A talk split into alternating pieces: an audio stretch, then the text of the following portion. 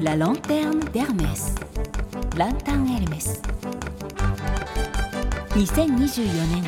エルメスの年間テーマはフォーブルの魂。パリフォーブル・サントノーレのエルメス第1号店のスピリットを銀座メゾンエルメスと特設サイトランタンエルメス。そしてラジオからお届けします。1月のテーマはボタニカル。パリのエルメス第1号店の屋上には庭園があります。その庭園を守る庭師ヤスミ・デムナティさんに伺いました。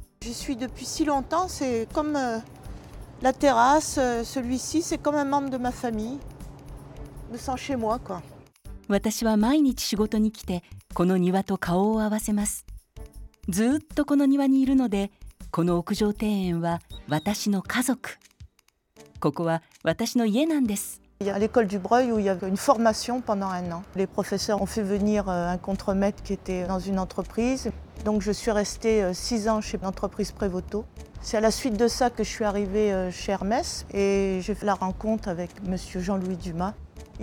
園芸の学校エコール・デュ・ブロイユで1年学び造園会社で6年働きました。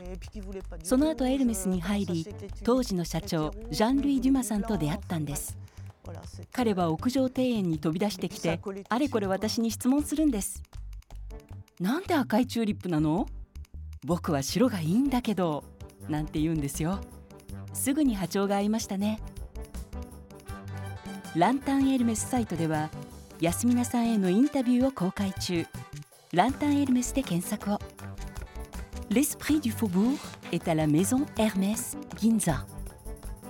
La lanterne d'Hermès. ランタンエルメス